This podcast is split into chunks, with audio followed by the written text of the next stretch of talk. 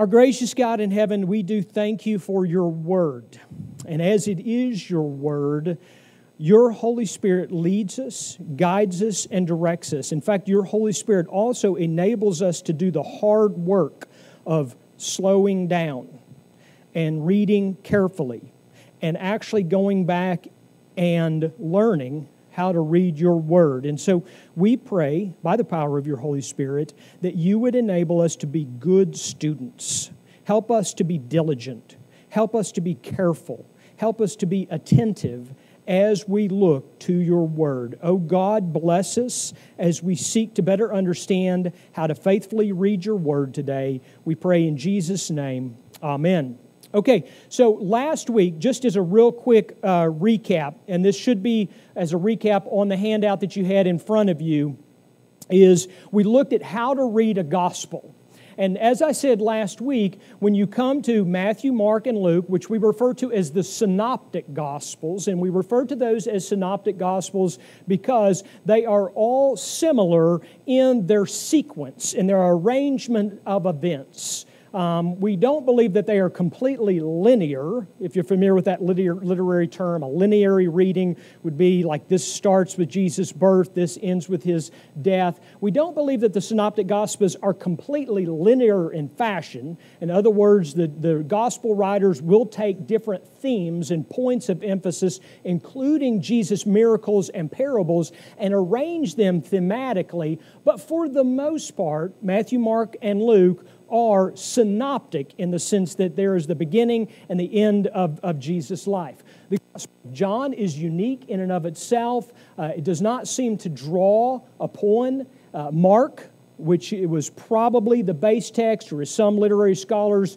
uh, will refer to a Q, uh, meaning some sort of, of, of, book that it was out there that they're drawing from. But regardless of what the basis is, John is uniquely different. But as we couple those four together, those four Gospels, we see very quickly that they are distinct works of literature inspired by the Holy Spirit, the inerrant Word of God. They are not simply narrative history, although they contain narrative history. They are not simply biography, although they contain biography. They are ultimately about Jesus. So when we get done with the gospel, And as I said last week, uh, the Apostle John makes this so easy for us because we get to the, the end of, of, of John and he goes, You know, and this is my paraphrase, you know, there's not a library big enough, there's not a database big enough for us to be able to pull together all that Jesus did, all that Jesus said, but I've given you enough.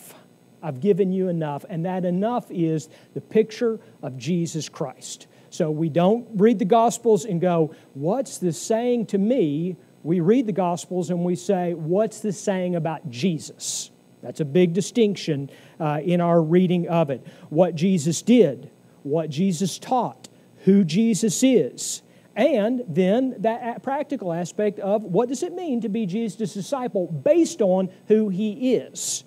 Uh, so, as someone said before, uh, back when the, the, the little uh, arm bracelet was real popular that said WWJD, um, I've forgotten who what it was it that said is it, you know that's that's translated wrong. It's it's not what would Jesus do, but it was it would be what did Jesus do?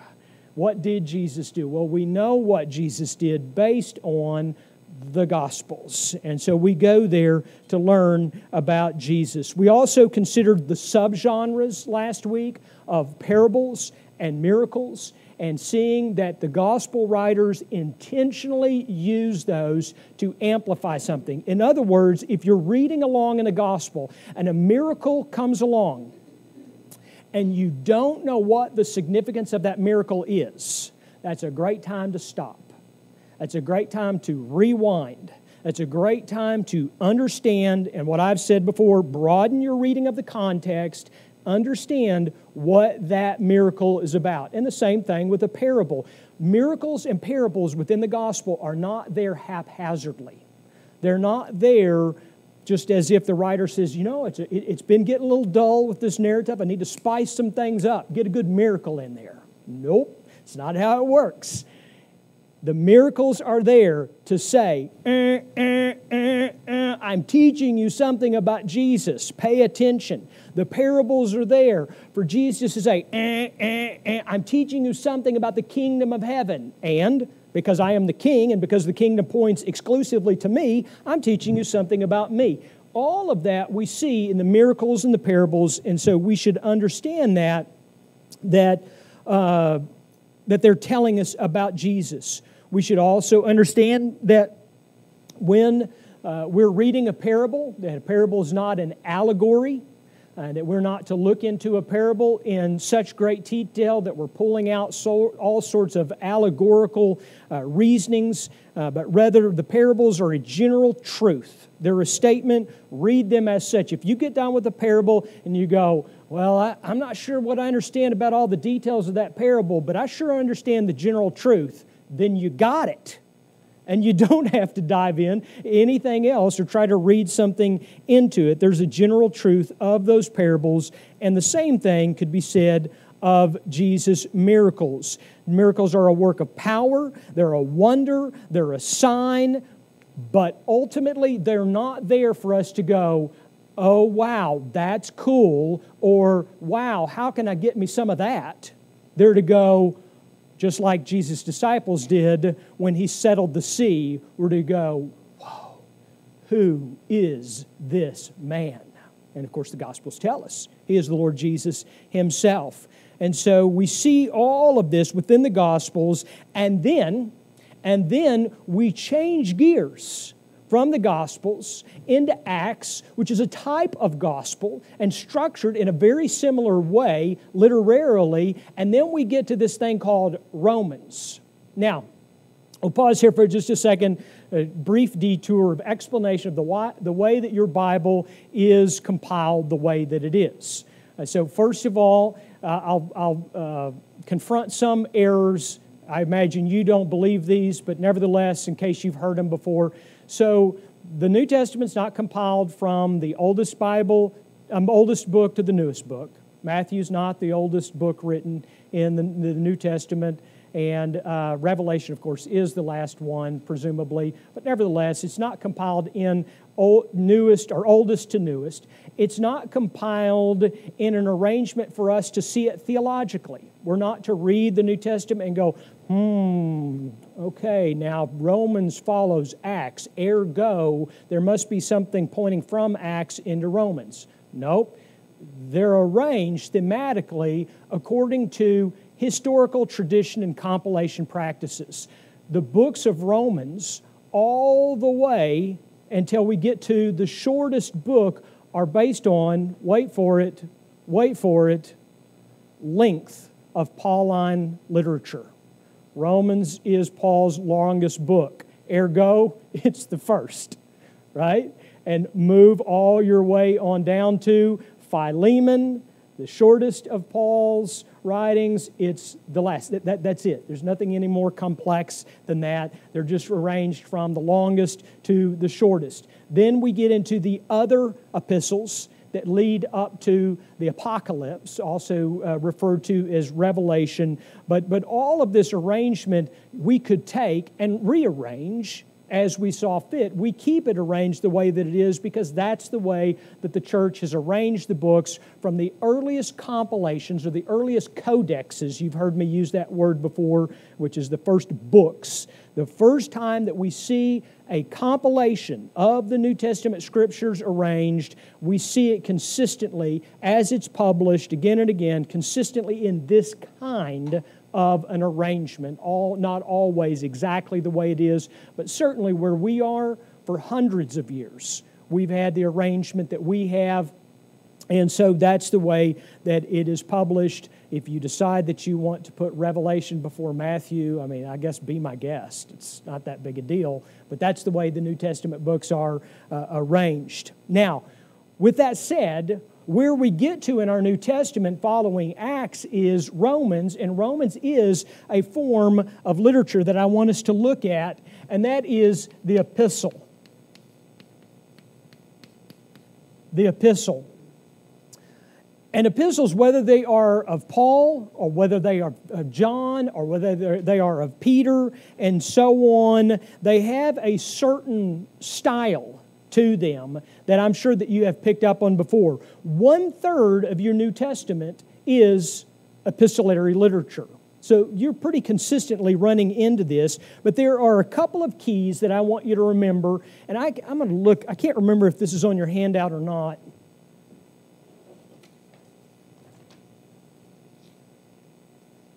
Aha, it is. Yeah, th- these, are, these are helpful. So I'm, I'm not going to write them on, on the board because it would take too long, but I've actually printed them out on your handout. The first is, is that when you come, so we'll just pick on an easy one, we'll pick on Romans. When you come to Romans, you need to first remember that it is a letter written by a specific person. And you say, well, uh, of course, that's what epistolary literature is. It's a, it's a letter. You're right. But it is helpful to remember who that person is. Because who that person is is going to convey significance to whom he is writing, right? So if just anybody writes a letter to the Jew and Gentile Christians in the capital of Rome, it's not going to carry the same weight as the Apostle Paul, is it? And so, first of all, we note who has written it. Secondly, we need to understand that they are one side of a two way conversation. And let me pause here just for a, a footnote. Um, like, if you get anything out of what I'm teaching today, please get this. This is a key, a key to understanding epistolary literature. You got to know you're only getting one side. And that means that there are going to be some things I'll give you an easy example. First Corinthians or Second Corinthians, both, both First and Second Corinthians. There are parts of that that we go, what? I need, I need the other side. I need to know, I need the investigative report of what happened before Paul wrote this letter. I now need to understand what their response back to him is. I need to understand what the elders of that church are now saying and thinking and how they respond, and we've got none of that. Now, I want to pause there for just a second. Are we at a disadvantage for not having that? Well, if you think about literature from a worldly perspective, then yes, we're, we're, we're missing out. We're at a distinct disadvantage because we only have one side of the argument.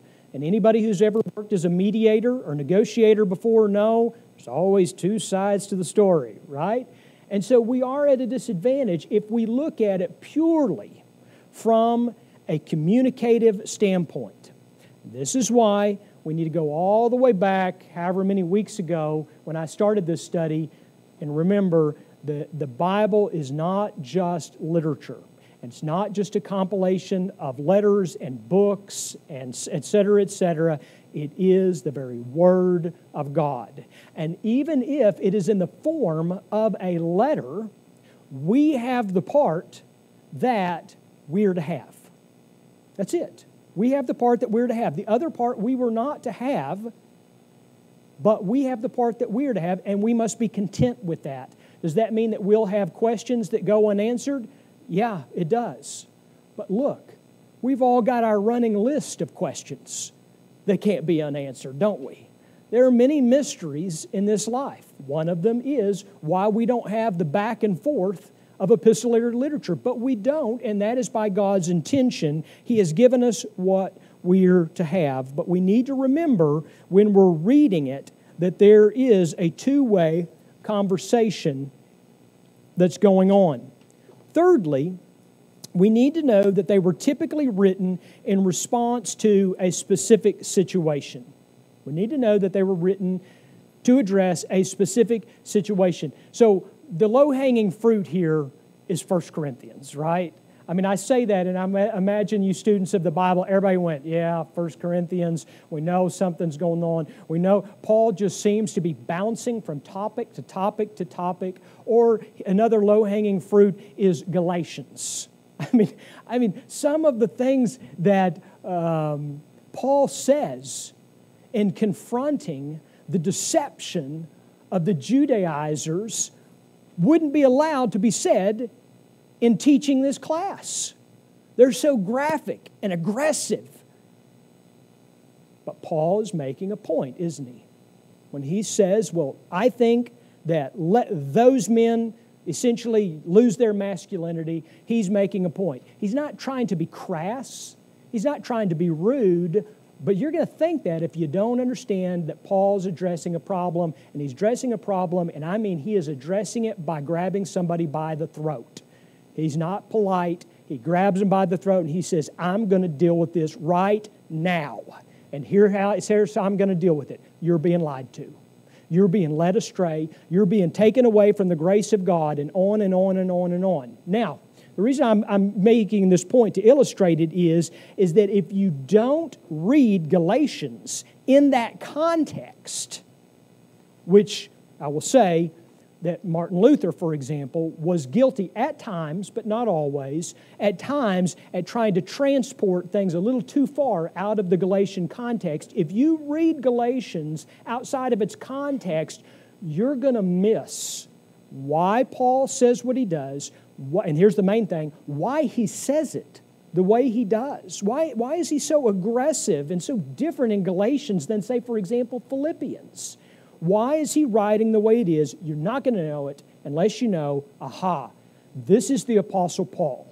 He has the authority of apostolic authority. This is the Apostle Paul. He is writing specifically to the Galatians. This is the Apostle Paul writing specifically to the Galatians to address the confrontation of the gospel.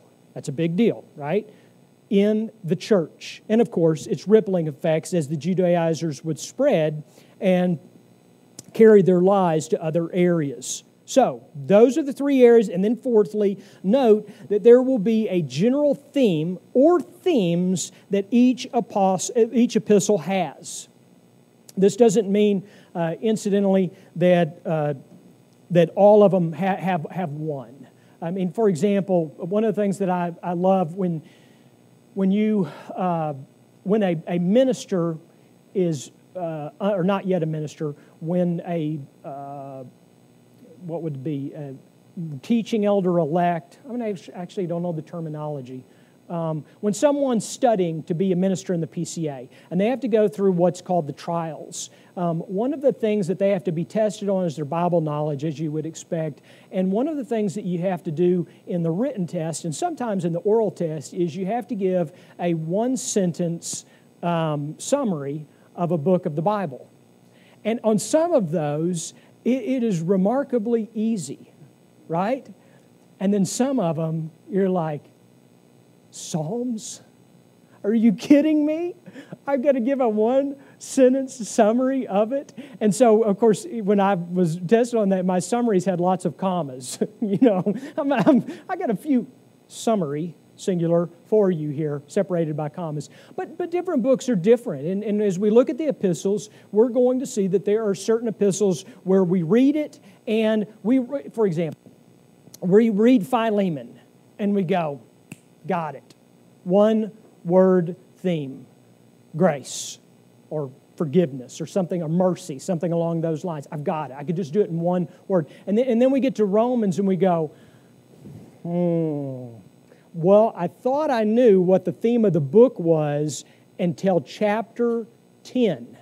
And then I thought I knew what the two themes of the book were was until I got to chapter 12 and then I got to chapter 13. I don't know what the themes of the book of Romans are, you know. And so you can, you can get overwhelmed to, to a certain extent. My point is, is that you don't have to define that. The point is just recognize it, that there is a general message going on. For example, we clip and quote different verses out of context, and sometimes it's very helpful.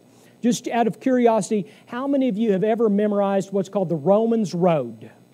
The Romans Road. Romans Road is very helpful in sharing the gospel. We'll go from Romans 3.23 to Romans 6.23 to Romans 5.10 and so on. And those are very helpful verses. However, if your exposure to Romans, and I'll just pick on Romans 3.23 for example, if your exposure to Romans 3.23 is just simply clip and quote for sharing the gospel, then it's really easy to lose Paul's argument. Paul starts in chapter 1 and he's making an argument about the rejection of God by the world and the consequences of that. And then he goes to chapter 2, and you realize, oh, wow, he's not just talking about the world, he's now talking Jews. And so, as a Gentile, you go, whew, I'm off the hook for a little bit. And then he takes a curve, right? And by the time he gets to Romans 3, we're all guilty, right? And so you get to that point and you go, ah, I, I, I get it. I get it. By the time I get to the end of Romans 3, before he takes me to Abraham in Romans chapter 4, I get it. I see what he's doing there in using this theme of we're all guilty, we're all in need of a Savior, we all need the grace of God, etc., etc. So look for those themes as you work your way through it. So, when you move from the epistles, then, at the conclusion of the New Testament, then you come to Revelation. Now, a couple of things I want to say up front before I, I dive into this. Um, so, first of all, um, if you have questions about the book of Revelation, I will not be answering them today. Uh, so, sorry to disappoint. I'm an equal opportunity offender. Uh, I offend everyone, right? And if I start diving into uh, Revelation today, I promise I will offend everyone. And so we're not going to do that today. What I am going to do is I, I'm going to try to help you read the book of Revelation. A couple of introductory points. First of all, Revelation is arguably the most difficult book to read in the New Testament. Now, that's not my words. There are a number of scholars that say that. But part of that is because we have quite a bit of baggage that we carry with us, especially in this part of the country. So, most of us in this part of the country grew up with a dispensational background, and dispensationalism is really hard to unlearn. I mean, it is you, you got to be you, you got to be a tough customer to unlearn dispensationalism. It is difficult. So partly we bring baggage with it. Partly we bring uh, the background of Scofield and his Bible and charts and graphs and all these sorts of things uh, that were made up out of the book of Revelation. And a lot of that, are understandably so, is very difficult to, to unlearn. Um, this is not something that the earlier Christians were struggling with. Um, it, is a, it is a somewhat of a modern phenomenon. Um, most of our difficulties with Revelation is essentially the baggage that we have coupled with it. Uh, but nevertheless, if you can approach Revelation, this is how I encourage you to do it. If you can approach Revelation without any kind of preconceived notion. So, well, now, John, I'm amill. Good for you. I'm post mill. Good for you. I'm pre mill. Sorry to hear it, but good for you. All of these things you take with you, just sort of park those over there because you're not even going to get to it till the 20th chapter. My goodness gracious. There's 22 chapters. You got 19 chapters to go. Park it over here. Well, I'm a, I'm a futurist. Well, I'm a preterist. Well, great. Glad to hear it. Park it. Park it over to the side. Park your preconceived notions and approach the book the apocalypse. As in Greek, it's, it's called, uh, I think, A Johanni Apocalypsus, if I remember correctly. Uh, and so Revelation's a fairly new uh, spin on that. But it, when you approach the apocalypse of John, approach it free. Just liberate yourself. Just go, I'm going to read this, I'm going to read it free from what I have studied before. Uh, I believe it was, uh, yeah, Sinclair Ferguson said, An apocalypse is not first and foremost a history written in advance, so that every last detail of the book stands for, for, and even that will take place in the future. But rather, Sinclair goes on to say, is that you have to read it in its context. Revelation, then, is best understood as a book of dramatic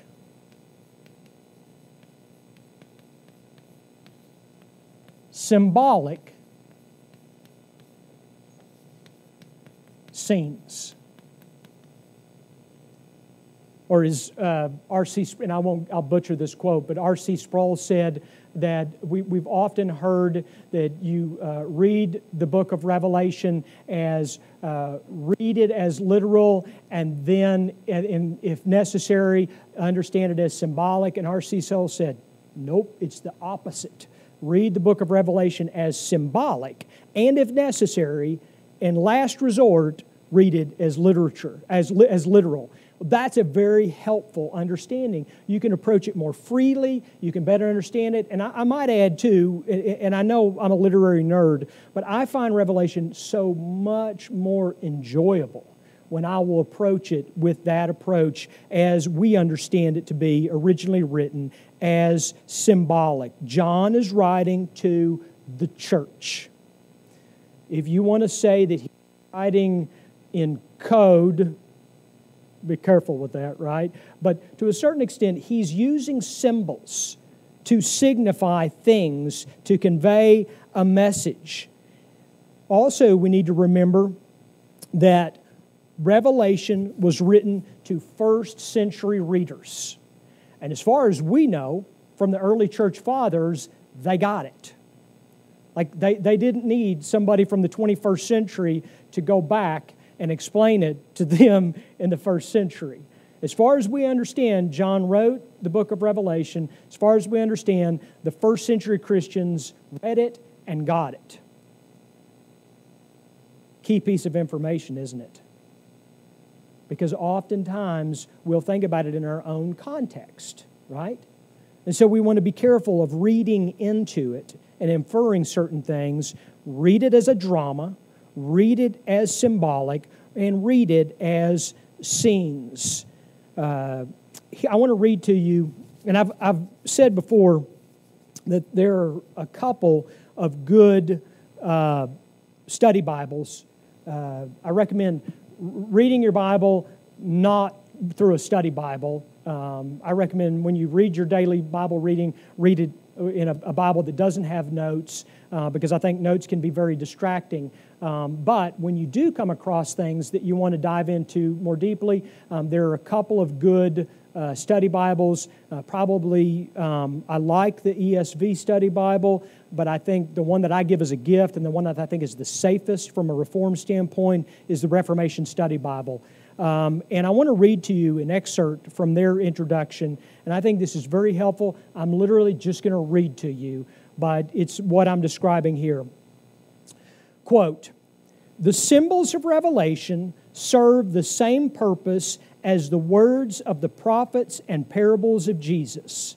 In fact, the sevenfold admonition to the churches, he who has ear, an ear, let him hear, is based on Isaiah 6, 9, and 10, and its use in Matthew 13, 9 through 16. The repeated use of this phrase in the seven letters, along with its repetition in 13:9, shows that the symbolism of the visions functions in the same way as Jesus' parables. Now, I want to stop there for just a second.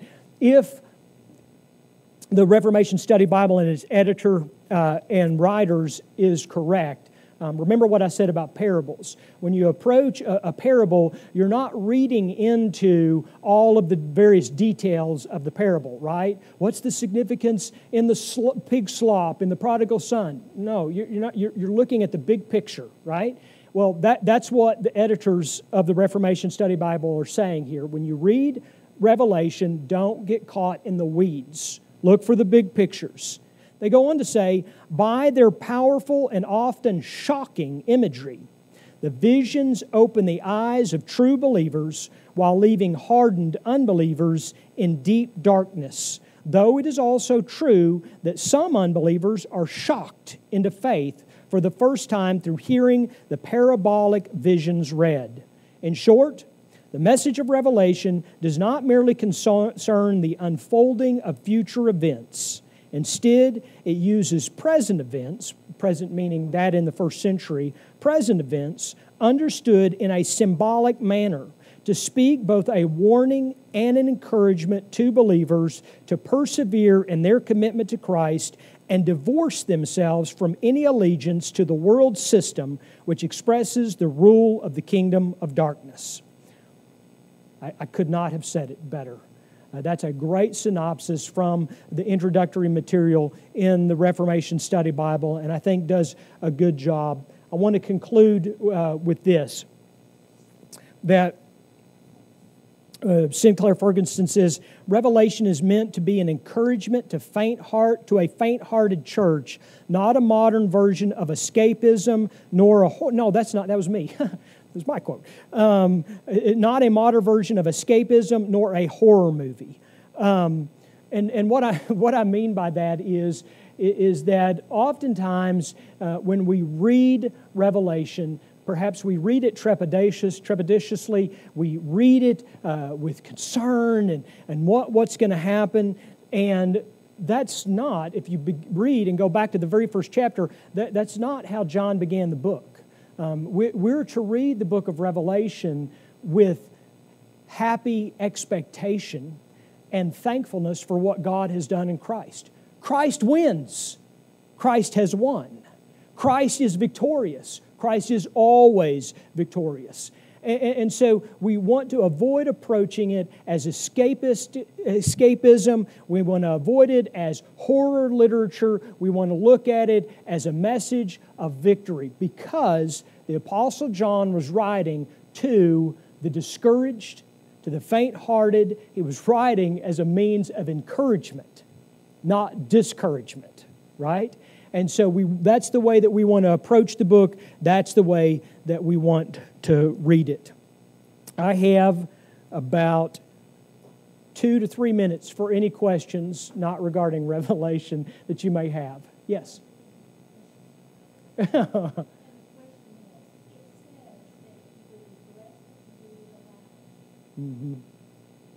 Yeah, so we want to be careful not to read that too literally. Um, keep in mind that all of the literature in the New Testament was read aloud. And so John is, is sending this to the church. At this point, it was, it was if we want to take it as understanding the, the seven churches as literal, is sending this out to seven churches. And as was the custom, and we see from the early church fathers that when a letter would come in, uh, that would at some point, typically at the beginning, would be read to the, the congregation. So this it's just practical instruction. Yeah. And undoubtedly the Word of God does indeed bless. And so we are to read it aloud. Uh, a couple of weeks ago, I said that's one of the reasons why we have uh, scripture reading in our service. We are blessed through the reading of God's Word aloud. Yeah, not, not just revelation, all of, all of the rest of God's Word. Yeah.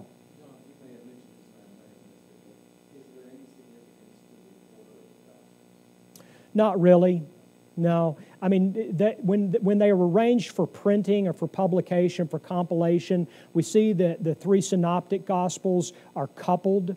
Um, some have argued, and I, and I, think it's a, it's a medieval error, um, that you're, you're seeing these different themes the lion, the lamb, and things like this. Um, but, but those are, that's just medieval allegory. Um, we don't see, if, if if I were ordering it, I, I would probably do uh, Mark, Matthew, and Luke because it seems to be, literary scholars say it seems to be that's the, the order, uh, at least in terms of taking quotations. It seems that Matthew and Luke quote from Mark, and it seems that Luke may have quoted from Matthew, certainly from Mark. Yeah. Yeah. Any other questions about better reading the Bible? Yeah, Philip? Hmm.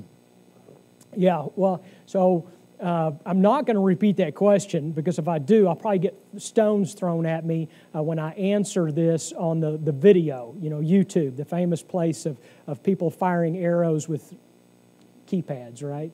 Um, so we have many evangelists have typically used that to refer to the complete canon. And I'm, I'm not opposed to that interpretation. Um, I understand that that can be helpful, and I do think that in the sense that Revelation is the last book of our closed canon, you could read it as that. Um, as a student of literature, I struggle.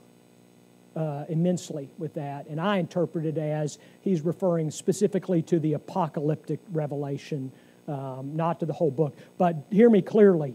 There, if you hold that it's to the closed canon, go for it, and I'm going to run down the beach with you and wave the sword, and I think it's, a, it's good and worthy. I just struggle with it. Yeah, but good question. Yeah, any other questions? All right, let me pray for us. Our Father in heaven, we thank you for your word, and we thank you that it is written, that we can go to it. And we thank you that in your providence you have provided translations for us. Uh, you have allowed us to, to read this in our own vulgar tongue, and you have allowed us to have brilliant translations today in the age in which we live. And we thank you so much for this. But we pray that we would not take it for granted it would not be merely a book on our shelf or a book that we refer to on Sundays, but that we would be readers first, then students of your word, that we would be faithful to be in it, that we would be faithful to meditate upon it, to drink it deeply, and may you bless us through, of course, the public reading of your word, the private reading of your word, the preaching of your word, the memorizing and meditating upon your word, and all of this. May we be a scripture saturated people. Bless us, we pray, in Jesus' name. Amen.